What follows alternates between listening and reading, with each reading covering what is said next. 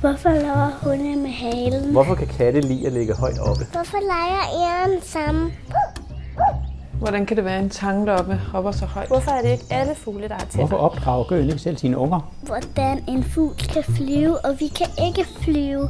Den basker jo bare med vingerne, og, og når vi ikke... Øhm, og, og hvordan vi ikke kan flyve. Velkommen til Dilemma med dyr, podcasten, der hyggenørder om dyr med snuder, tryner, muler og snabler. De dyr, der går i sneglefart, og dem, der sprinter som en gepard. Og om døgnfluerne, og de dyr, der bliver hundredvis af år. I hver episode tager vi fat i de dyrespørgsmål, der undrer jer allermest, og får svar på dem af panelets eksperter, som vi plejer. Og det er som sædvanligt vores mand ud i hunde, katte og kættedyr, Jens Jokumsen.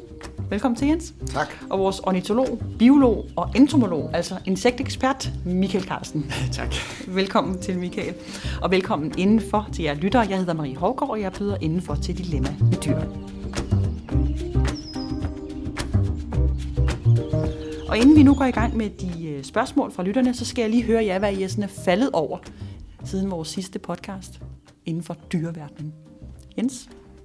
Så lægger jeg ud, og øh, det, man, vi skal langt tilbage. Vi skal faktisk til ret mange år tilbage, øh, fordi jeg kom til at tænke på, øh, på da jeg var helt ung, dyrepasser, elev. Øh, jeg tog specialet inden for zoologiske dyr, og arbejdede et sted, hvor der også var krybdyr. Og øh, så er der det her med slanger. Slanger er jo fascinerende dyr, og vi havde også øh, kvælerslanger, der hvor jeg øh, arbejdede, og også kongeboer. Og jeg havde så fået at vide af min kollega, at øh, der var altså en drægtig kongeboer, øh, fordi det er sådan med kongeboer og mange af de andre borarter, at de føder levende unger. Det er faktisk kun øh, 70 procent af slangerne, der lægger æg, øh, så der er faktisk mange, der føder levende unger. Og så en morgen, vi mødte ind på arbejde, den her kongebord var blevet rigtig, rigtig tyk, og man kan godt se, der var et eller andet inde i kroppen på hende. Og en morgen, vi så mødte ind på arbejde, så lå der bare rigtig mange unger øh, ud i hele anlægget, så hun er altså født i løbet af natten. Og der var, øh, jeg husker det som nogen af 40, de kan få op til 50 unger, øh, de her kongeboer, og er faktisk øh, drægtige i øh, lige så lang tid som mennesker, altså op til 9 måneder. Øh, men så ligger der fuldstændig ja, velskabte øh, slangeunger, øh, som vi så fjernede fra øh, terrariet, øh, hvor, de, hvor de var født. Men meget øh, underligt og meget, fordi vi, ja, mange tænker slanger som noget, der lægger æg, altså det er et dyr, der lægger æg, men, øh, men der er faktisk mange, der føder levende unger. Meget fascinerende. Hvor helstøbte er de så, når de kommer ud? Jamen, de er fuldstændig øh, klar og fine, øh, og efter relativt kort tid, så øh, spiser de selv. Der er jo ikke noget yngelpleje. Det er jo ikke sådan, at de skal have noget fra, øh, fra hunden. De skal klare sig selv. Øh, de bliver overladt til sig selv og øh, skal kunne spise selv med det samme. Øh, og det man også kan opleve med de små unger, når de så kommer ud, er, at de også har et, øh, et godt temperament, forstået på den måde, at de øh, kommer ud i en helt ny verden og har aldrig været i nærheden af noget før, så, så, så de har, de kan godt være lidt hissige og bide ud efter, hvad der kommer for tæt på. De skal passe på sig selv, øh, fordi de skal ud og overleve og, øh, i den, den store verden. En slangefødsel på arbejde. Hvad har du med for en historie, Michael? Hvis jeg lige må smide en, en, en, sådan en, en sjov facts-kommentar ind, så er det jo præcis derfor, at vi i Danmark kan have sådan noget som hugorm, fordi Danmark er det egentlig for koldt til, at alle de her krybdyr kan lægge deres æg.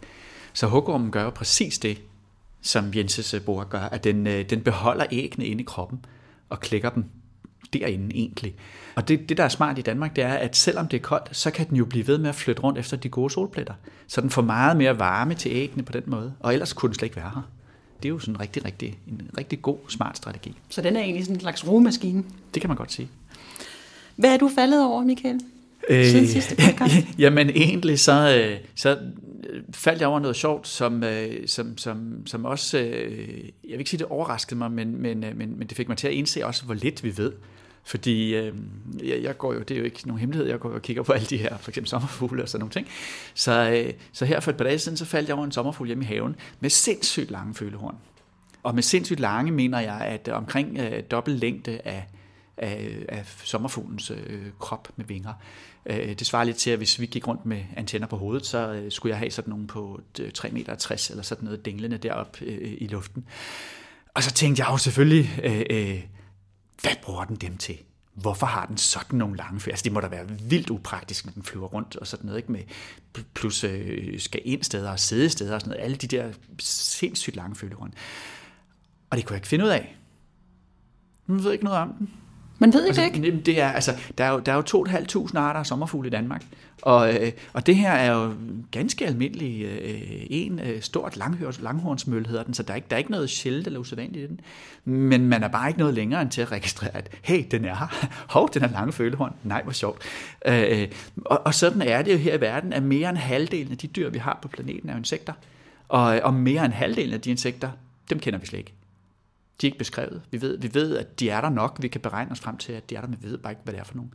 Og selv i Danmark er det jo sådan, så vi har overhovedet ikke overblik over alle de arter, der er der. Og en af dem, så dukker der nye arter op. Som tænker, gud, har vi også dem? Nej, hvor sjovt. Der ligger den der hele enormt fantastiske øh, diversitet af insekter. Og det gør der altså hjemme i din egen have. Øh, øh, så hjem og lad naturen rykke lidt ind, forvild haven lidt, lad, lad de her ting komme til og forundres over dem. Det er jo helt fantastisk. Der er eventyr derude, der er uopdagede steder, vi stadigvæk kan finde uopdagede dyr. I haven.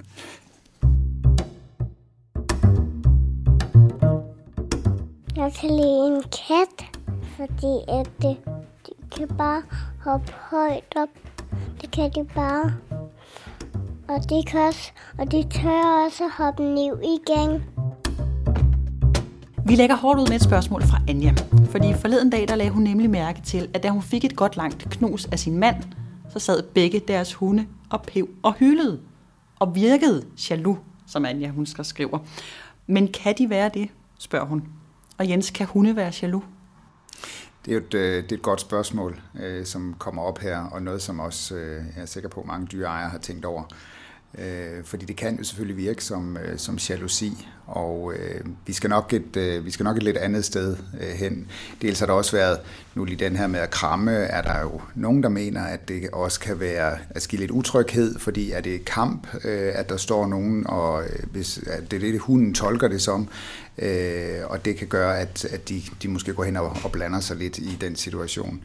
Øh, man har også undersøgt det her med jalousi hos, øh, hos hunde, om der er noget, der altså er der noget, der indikerer, at det her er jalousi, og man har lavet nogle studier, hvor man både har set på, øh, gør det en forskel, hvis ejeren taler med en, øh, en plyshund, altså en, en tøjhund, der er elektrisk og kan sige noget og kan bevæge sig, eller øh, sidder og kigger i en bog, eller noget andet, som, som optager den her ejer. Og, og der ser det ud som om, at, øh, at, at hundene godt kan skelne imellem de her to forskellige, øh, altså om det er en tøjhund, der kan sige noget, eller om det er en, øh, en bog, de sidder med øh, og gerne vil have opmærksomheden. Men direkte at sige, at det er jalousi, det, det, det, det vil jeg ikke, så langt vil jeg ikke gå. Øh, og, øh, og det er også øh, der, hvor forskerne også stiller sig tvivlende, at det her handler måske mere om at få opmærksomheden, altså den ressource, som der ligger i at få opmærksomheden fra, øh, fra ejeren, at det er det, som dyret gerne vil opnå, eller hunden i det her tilfælde.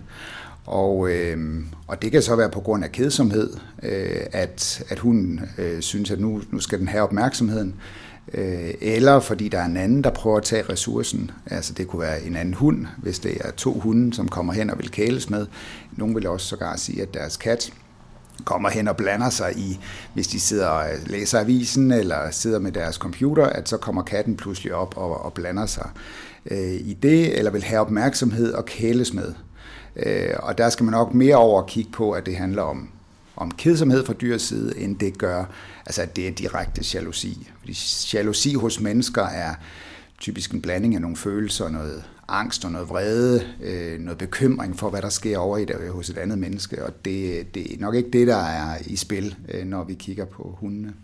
Men hvorfor vil du ikke kalde det jalousi for hunde? Det lyder jo, som Anja beskriver det, som om de her hunde, de i hvert fald reagerer på det her kram. Altså det, det lyder som jalousi. Ja, og det, men, men jalousi er jo en, noget, vi bruger, er jo en menneske, øh, noget vi ser hos mennesker. Øh, vi ser også ret voldsomme tilfælde, af, hvor mennesker de oplever jalousi og kan reagere ret voldsomt.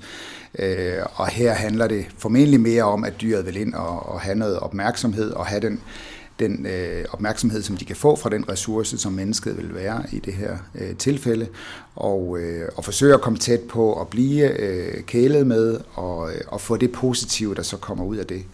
Øh, og om det decideret er, at hunden den registrerer det som noget øh, Øh, hos parret, der krammer hinanden, at den registrerer, at det her det er noget, øh, der, der sker noget utrygt.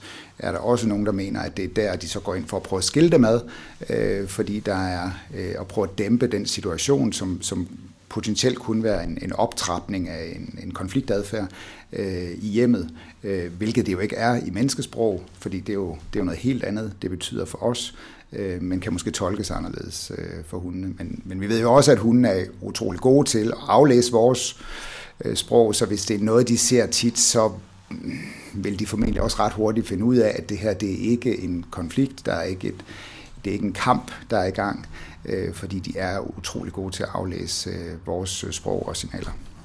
Michael, hvad er din kommentar til det her med jalousi i dyreriget? Jamen, jamen, jeg tænker lidt, altså Jens var lidt inde på, på det med ressourcer også. Uh, uh, og, og egentlig så tænker jeg lidt sådan, jamen, jalousi, det er noget, vi kalder det. Og, og, og, og mennesker kan sådan ligesom reflektere over, hvorfor føler jeg på den måde. Men, men før den refleksion, så kommer jo den rå følelse, om du vil. Og den er jo også baseret på et eller andet, som dyret også kan føle. Så, så, så jeg vil egentlig sige, at, at ja, det vi kalder jalousi, kan dyr også opleve.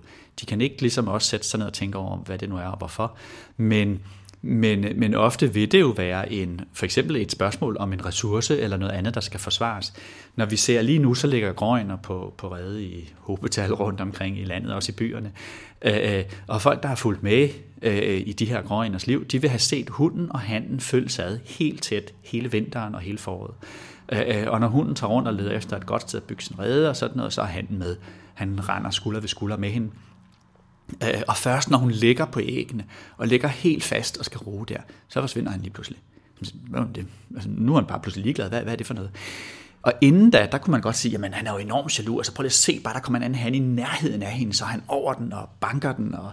Men, men det handler jo om, at han har fundet den her mage, og han har peget sig med hende, og nu skal han bare være helt sikker på, at de ællinger, der kommer ud af æggene, er hans og ikke en eller anden tilfældig han, som lige har mødet sig ind til en hurtig parring.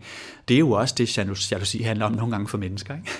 hey, jeg har fået et barn, fedt. Hvis jeg var rigtig, rigtig jaloux og øh, holdt min kone inde i kort snor, eller bandt hende til en ring i væggen, eller et eller andet, så er jeg også helt sikker på, at det er mit barn. Ikke? Men, og, og, og det er jo nogle af de følelser, som måske ligger til grund for det også. Så, så, øh, så ja, på en måde kan man sige, at dyrene er jaloux. Øh, øh, og det er et spørgsmål om at, at beskytte investeringer, eller have adgang til ressourcer, eller lignende. Så vi kan altså ikke konkludere, om dyr er jaloux eller ej. Det kommer an på, på udlægningen her, og vi har altså hvad jeg vil kalde en stor uenighed her i studiet. Øh, det er nok første gang, at I er så øh, rasende på hinanden.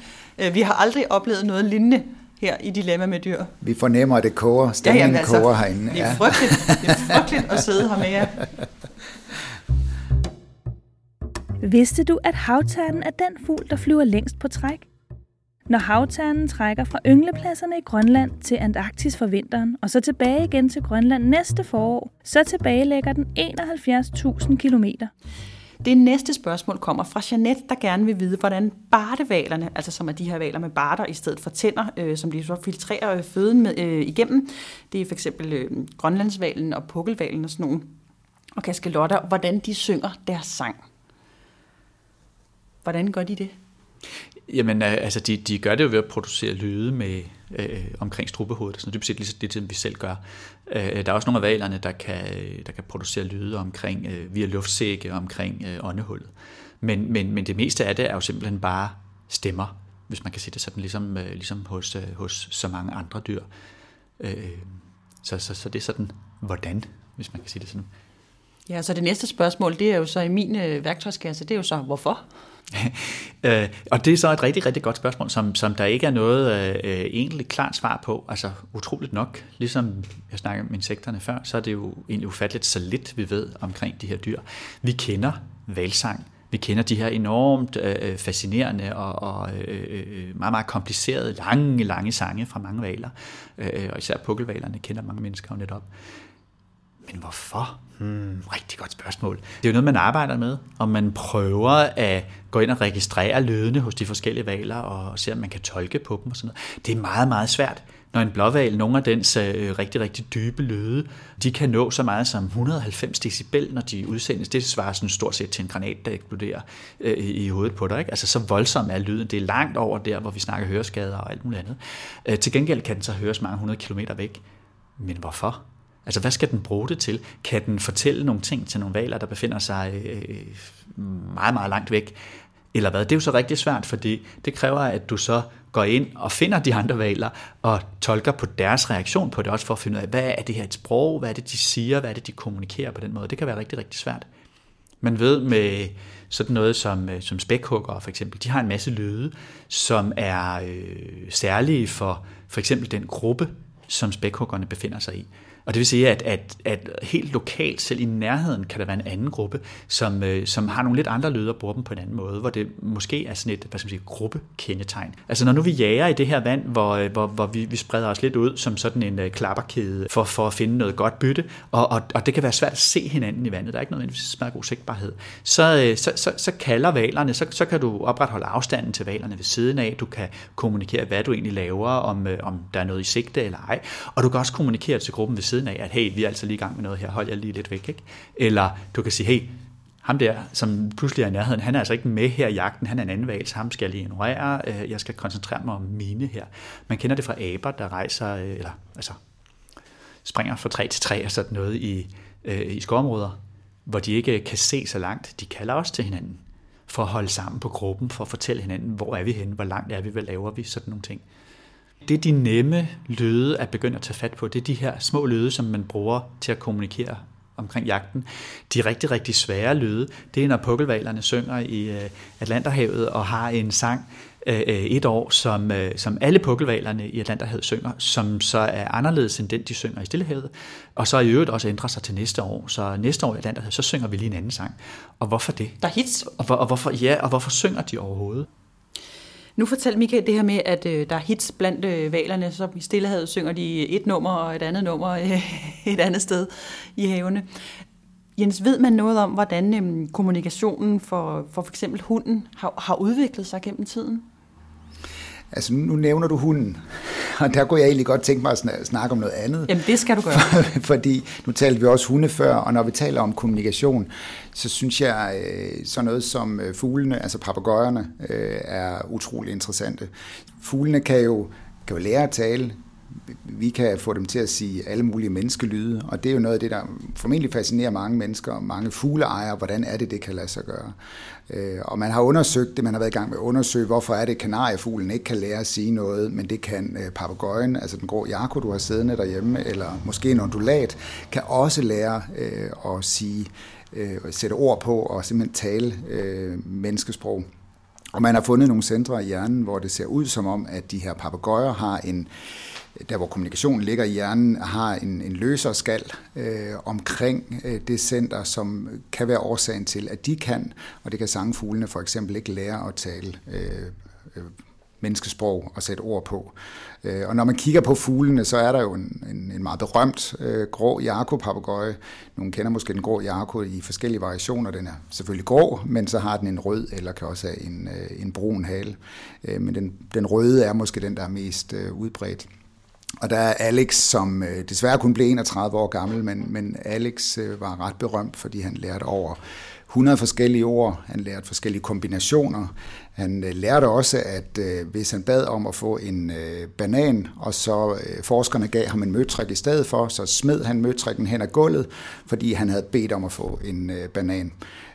Og der, der stod mange, kom mange spændende og interessante opdagelser ud af den forskning, der lå bag Alex. Han døde i 2007, så det er efterhånden nogle år siden. Men, men han, han gav virkelig, han var en øjenåbner for, hvor kompleks en, øh, en papegøje faktisk kan, øh, kan kommunikere, øh, så det er ikke bare den efterligner, ikke bare siger noget tilfældigt, men, men kan begynde at kommunikere med, med, med det her menneske, eller i det her tilfælde var det så forskerne, for at bede om noget, noget helt konkret. Og det er jo interessant, når man taler om kommunikation og sprog og lyde. At han faktisk kunne, kunne lære noget af en anden arts sprog. Ja, Det gør fugle faktisk også i naturen. Altså de lærer hinandens advarselskald for eksempel.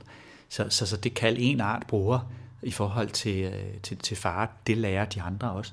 Og når vi snakker advarsler mod de virkelig, virkelig store farer, så er det faktisk sådan, at mange af fuglene har et kald, der minder om hinanden. Altså det vil sige, de bruger faktisk det samme ord, om du vil, for, for nu er den altså virkelig, virkelig gal. Ikke?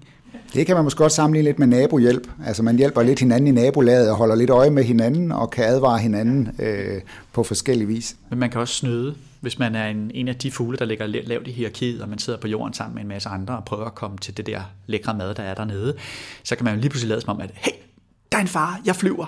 Og så ligner hele flokken den lidt og siger rum væk, så øh, hopper man egentlig bare en lille smule op, og så er man tilbage igen. Hey, nu har jeg det hele for mig selv i tre sekunder, inden de andre kommer tilbage. Så det, sådan gør man også nogle gange. For nogle dyr synes du ellers er søde, ud over hundevalve og kattekillinger? Det synes jeg er delfiner. Det er den måde, de snakker på. Dagens tredje spørgsmål det handler om et af vores allerkæreste kæledyr, nemlig katten. Og vi har fået et spørgsmål fra Mette, der spørger, hvor katten egentlig stammer fra. Og hvor stammer den egentlig fra, Jens? Katten stammer fra den nordamerikanske øh, vildkat, og der kan man simpelthen spore den tilbage til, at, øh, at, at det er dem, den, der er stamfar til Øh, de katte, som vi kender i dag. Altså, der er jo en, diversiteten er jo enorm øh, stor, når du kigger ud på de forskellige raser, vi har inden for, øh, for katte.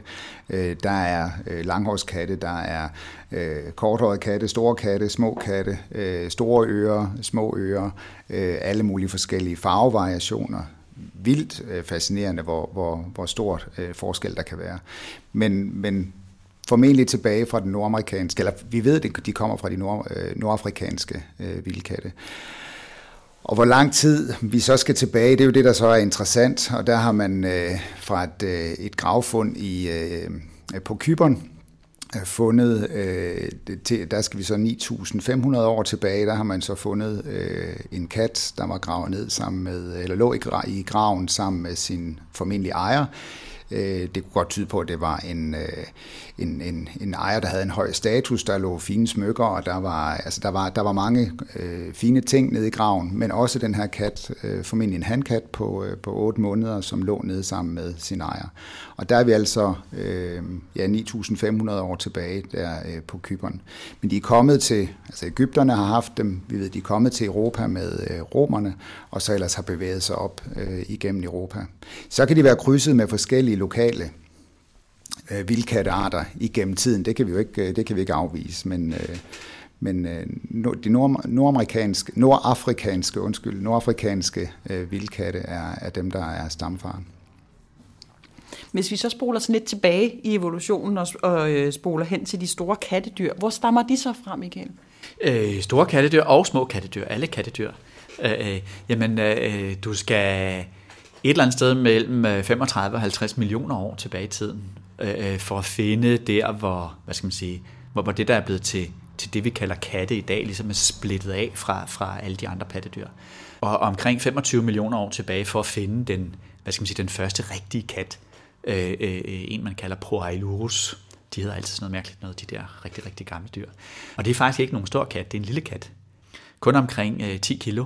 Det vil sige jeg vil sige, det dobbelte af en, af en god, sund og rask huskat. Nok cirka det samme som en fed overvægtig huskat, så, øh, øh, så de fleste øh, kan måske ikke mere genkende sit 10 kilo. End, Men, men øh, så, så, så den var virkelig ikke særlig stor, og havde et tandsæt og så videre, som, øh, som mindede om, om, om, om katten, så et kranie. Så man kan simpelthen gå tilbage og sige, det her, det er en kat, det er en rigtig kat, men altså 25 millioner år gammel. Og den har jo så udviklet sig til alle de her mange, mange forskellige katte, vi kender også i dag. Både de store og de små. Vidste du, at spidsmus forsvarer sit territorie med skrig? Den lille mus, der er et af Danmarks mest almindelige pattedyr, vejer mellem 5 til 15 gram. Men selvom spidsmusen er lille, forsvarer den sit territorie med stort engagement. Den bliver blandt andet meget aggressiv og udstøder skængre skrig. En af spidsmusens fjender er sløreulen, Særligt om morgenen og ved skumring kan man se sløreulen på spidsmusejagt. Det sidste spørgsmål kommer fra Pia, der spørger, om det er rigtigt, at fisk har en meget kort hukommelse. Og man ser jo det her med, at øh, guldfisk har en hukommelse på tre sekunder. Det er i hvert fald noget, der huserer derude på det der internet, hvor man ikke skal tro på alt, hvad der står. Eller hvordan er det med det, Jens? Det er helt galt. Det er helt galt. Jeg har også hørt det. Øh, og og det, det er sådan et, øh, ja, det er desværre øh, blevet sådan noget, at øh, mange har hørt efterhånden og tror, det er sådan. Øh, fisk er, øh, kan sagtens huske meget mere øh, end tre sekunder. Og det har man jo også, øh, det er der også lavet øh, undersøgelser omkring. Og, øh, og det ser ud som om, at fisk sagtens kan huske i øh, 14 dage. De kan også huske i længere tid. Man har lavet undersøgelser, hvor man har trænet dem i at finde øh, æde et bestemt sted, øh, og så har man fjernet dem derfra og introduceret dem for det her område igen efter en, øh, efter en 14-dages periode eller pause, og hvor de igen kan huske, hvordan det var øh, tidligere. Det samme er hvis man kigger på YouTube og begynder at kigge lidt i, i det her med klikkertræning øh, af fisk, eller træning af fisk, så er der altså mange, der har lavet det til en, øh, en, en, en hobby, det her med at kunne øh, klikkertræne øh, guldfisk, og få dem til at lave forskellige øvelser i akvariet, få dem til at komme op og få en belønning, øh, og gå ned og skubbe til forskellige genstande i akvariet. Øh, og øh, særdeles dygtige øh, guldfisk øh, vil man kunne finde. Og, og klikkertræning, nogen kender det jo fra deres hund, kat, kanin, måske marsvin, kan man også klikkertræne. Øh, Øh, og når det er et, øh, en fisk, man klikker træner, så vil det typisk ikke være, at man klikker, men så er det et lysblink, som man bruger til at markere, at fisken har gjort det rigtige, og så skal den så op og hente øh, sin belønning. Og, øh, og der er fisk altså ganske, ganske glimrende til det. Øh, man har faktisk også undersøgt, om øh, guldfisk kunne øh, høre forskel på, øh, på musik. Øh, man har været ude at lave et studie, hvor de skulle, øh, hvor de her, eller en guldfisk kunne skelne imellem øh, klassisk musik fra Øh, øh, Johann Sebastian Bach og Igor Stravinsky, og, og der kunne de faktisk også øh, finde ud af det, øh, og, og skælne imellem de her to øh, komponister. Og så er der, altså der er også øh, øh, eksempler på øh, det, det med ciklideejere. Cikliderne er ret interessante øh, som fisk, eller som art, de her øh, mange forskellige farvestrålende ciklider, men at de faktisk, øh, der er nogle ejere, der siger, at de, øh, de har deres ciklide til at se fjernsyn i akvariet bag dem, så sidder de også og ser fjernsyn, når ejeren sidder i sofaen og ser tv, så har de fisken til at følge med øh, i baggrunden. Det kan man så diskutere, hvor meget får fisken ud af det, om der overhovedet er noget hold i det, men, øh, men det er der i hvert fald nogen fiskere, hey, der påstår. Hey, se et andet akvarie, hvor der svømmer nogen rundt inde. ja, og hvad det så er, om det er Disney-show, eller hvad det er, som øh, de gerne, øh, hvad er favoritten der, det, det, det har jeg ikke hørt om nogen, der har, har undersøgt nærmere. Men, men fiskene, de er bestemt ikke dumme, det er ganske intelligente og kloge øh, dyr.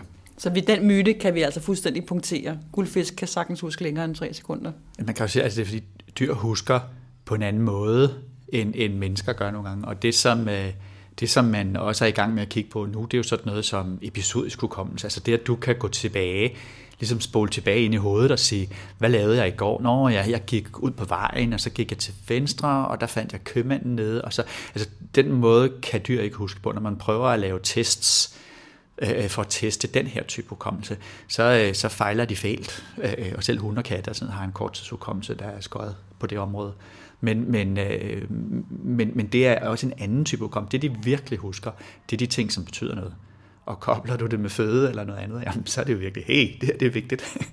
øh, og det kan de altså godt finde ud af, ikke? ligesom dyr også kan finde ud af, hvad, øh, øh, øh, altså at lære lyde, eller lære Øh, øh, ting, der har været øh, skidt for dem, eller, eller lignende. Altså de, de ting, som jeg siger, som virkelig øh, har noget med deres overlevelse at gøre. Og det er jo smart, hvis man sådan rent øh, altså skal overleve som art, at man så kan huske, hvor den gode fødekilde er, og hvor der øh, er nok af den. Øh, for ellers så vil man nok ikke overleve i ret mange tusind øh, år øh, som art, øh, hvis man ikke havde mulighed for at, at, at, at blive god til det, god til at finde føde øh, og overleve på den måde. Og, og, og, og gemte, at man kan, hjemme i min have, der kommer skovskader hvert efterår og, og, og henter nødder og æren og sådan noget. Og det gemmer de rundt omkring. De laver huller i græsplænen og putter det ned i eller andre steder. Øh, og de kan huske de der steder. Altså de gemmer det rigtig, rigtig mange forskellige steder. De kan huske dem alle sammen.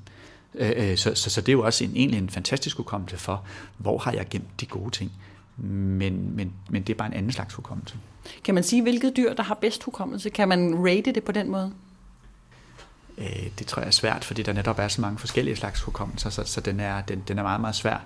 Og så kender vi jo slet ikke nok til de forskellige dyr til egentlig at sige, hvem har den, den, den ekstra gode hukommelse, og hvad er en ekstra god hukommelse overhovedet? Så sådan en mensatest for, øh, for hele dyret, det bliver det alligevel være, svært. Det kunne være interessant, øh, men der er jo mange eksempler på, hvordan dyr har øh, også giver erfaringer videre til andre øh, i flokken, altså flokdyrene, hvordan de, de lærer de andre op, øh, og øh, den gamle husker, øh, hvordan man gør det ene og det andet, og så lærer de andre op og ligesom giver det videre fra, fra generation til generation. Hvad kunne og det for eksempel være? Jamen det kunne være for eksempel øh, de her menneskaber, som lærer at åbne, altså bruge værktøj. Øh, det kunne være elefanten, altså øh, den store hane, hundelefant med triarken, der, der, der viser ruterne rundt, som, som fører flokken sikkert frem. Så der er jo, der er jo mange eksempler på, hvor at, at det her med at huske og, og give erfaringer videre og øh, give rigtig god mening. Valerne er formentlig også et rigtig godt eksempel på, øh, på det. Øh, så ja, der, der er meget, vi ikke ved om dyr, øh, men vi bliver heldigvis klogere hele tiden og forstår dem også derved forhåbentlig bedre og bedre. Du har jo også, altså lige nu her, der er, der er kæresangeren ved at være indkommet til Danmark, en ganske almindelig sangfugl, hvis sang er, er vildt kompliceret og består af imitationer af Øh, øh, dusinvis af afrikanske fugle øh, øh og andre lyde, den har samlet op undervejs. Øh, øh, den sampler de bedste lyde? Den sampler simpelthen, og den kan jo huske dem. Altså, så den, den kan simpelthen komme, og så kan den øh, sidde derude i, øh, i pilesumpen og prøve at brillere med alle de der forskellige arter, den har mødt og kan huske. Og så, og så indimellem indskyder den lige sådan et tabi, tabi, som nok betyder noget i retning af, hey, jeg er en kærestanger. så vi husker lige, vi bruger lige alle de amerikanske filmcitater, og så siger vi en gang lige, jeg er dansker. Og så kører vi videre med de amerikanske filmcitater, som skal imponere. Ikke? Sådan, så. Vi når ikke flere spørgsmål i dag, og vi mangler jo den lille quiz. Spørgsmålet i dag, det er en lydquiz. Jeg har nemlig øh, optaget en lyd i min have, som I skal gætte. Og nu skal I høre godt efter. En plæneklipper? Nej, det er forkert. Den lyder sådan her.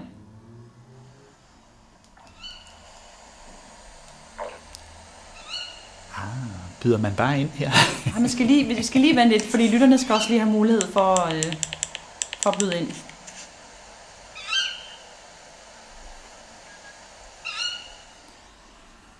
Altså, jeg kan komme med det hint, at jeg altid mod i aftens mørke for at optage den her lyd. Det er en rigtig interessant lyd. Den lyder, den lyder vældig, vældig spændende, og jeg tror faktisk også, jeg har undret mig over det nogle gange, for jeg har hørt den derhjemme i min egen det, have. Jeg tror faktisk, at rigtig mange øh, danskere har hørt den, ja. og, og uden nødvendigvis at vide, hvad det er. Øh, øh, men det er, det er natugler, der kalder til hinanden. og, og de er, altså natugler er jo den ugle herhjemme, som er ikke bare den mest talrige, men også den, der lever oftest tæt ved mennesker så har man en have med gamle træer eller levende hegn i nærheden, eller så har man også natugler. Og de fleste kender den der spøgelsestone, det der sådan... Men, men det, det er handen, hunden kan også sige noget i den retning. Men, men de har jo rigtig mange, ligesom vi snakker med kommunikation med mange andre dyr, så har natuglerne jo også et væld lyde. Og det der kivik, kivik, som vi kan høre på din optagelse, det er det, er det almindelige kald, som du ofte hører derude. Og så mange familier også undrer sig over, fordi det, man ikke lige tænker, det der, det må da være en ule, der siger sådan, men det er da sådan en, en form for, for underlig skrig, øh, som kunne være ja, ja, måske næsten måske også et pattedyr, der kunne lave sådan et, øh, et skrig. Men, men, det, men det er, jeg vil sige, det er rigtig godt, altså det er ment som en opfordring her, så gå ud og lyt til de ting, I kan høre i natten, fordi faktisk så er der jo mange dyr, der kun er aktive der, og der er mange dyr, hvor man, øh, hvor man kun finder ud af, at de er der via lydene, og det gælder jo også om dagen, lige nu kommer alle vores øh, fugle, og mange af dem kender folk ikke, og de ser dem ikke, men de kan høre dem. Så slå ørerne ud. De er derude. Vi må kåre en øh, vinder, og øh, meget overraskende, så var det Michael, der vandt quizzen om natulen. Ja, det var det så, og ja. det, ja, det er helt i orden, Michael. Den øh, tak, overlader jeg 100% til dig. Vi når ikke mere i den her episode af Dilemma med dyr. Tak fordi I lyttede med, og tak Jens og Michael, fordi I ville være med i panelet igen i den her omgang. Husk, at man altid kan skrive til dilemmasnabelag.dyrenesbeskyttelse.dk Hvis man har et spørgsmål, så tager vi det op i podcasten, altså dilemmasnabelag.dyrenesbeskyttelse.dk På genhør.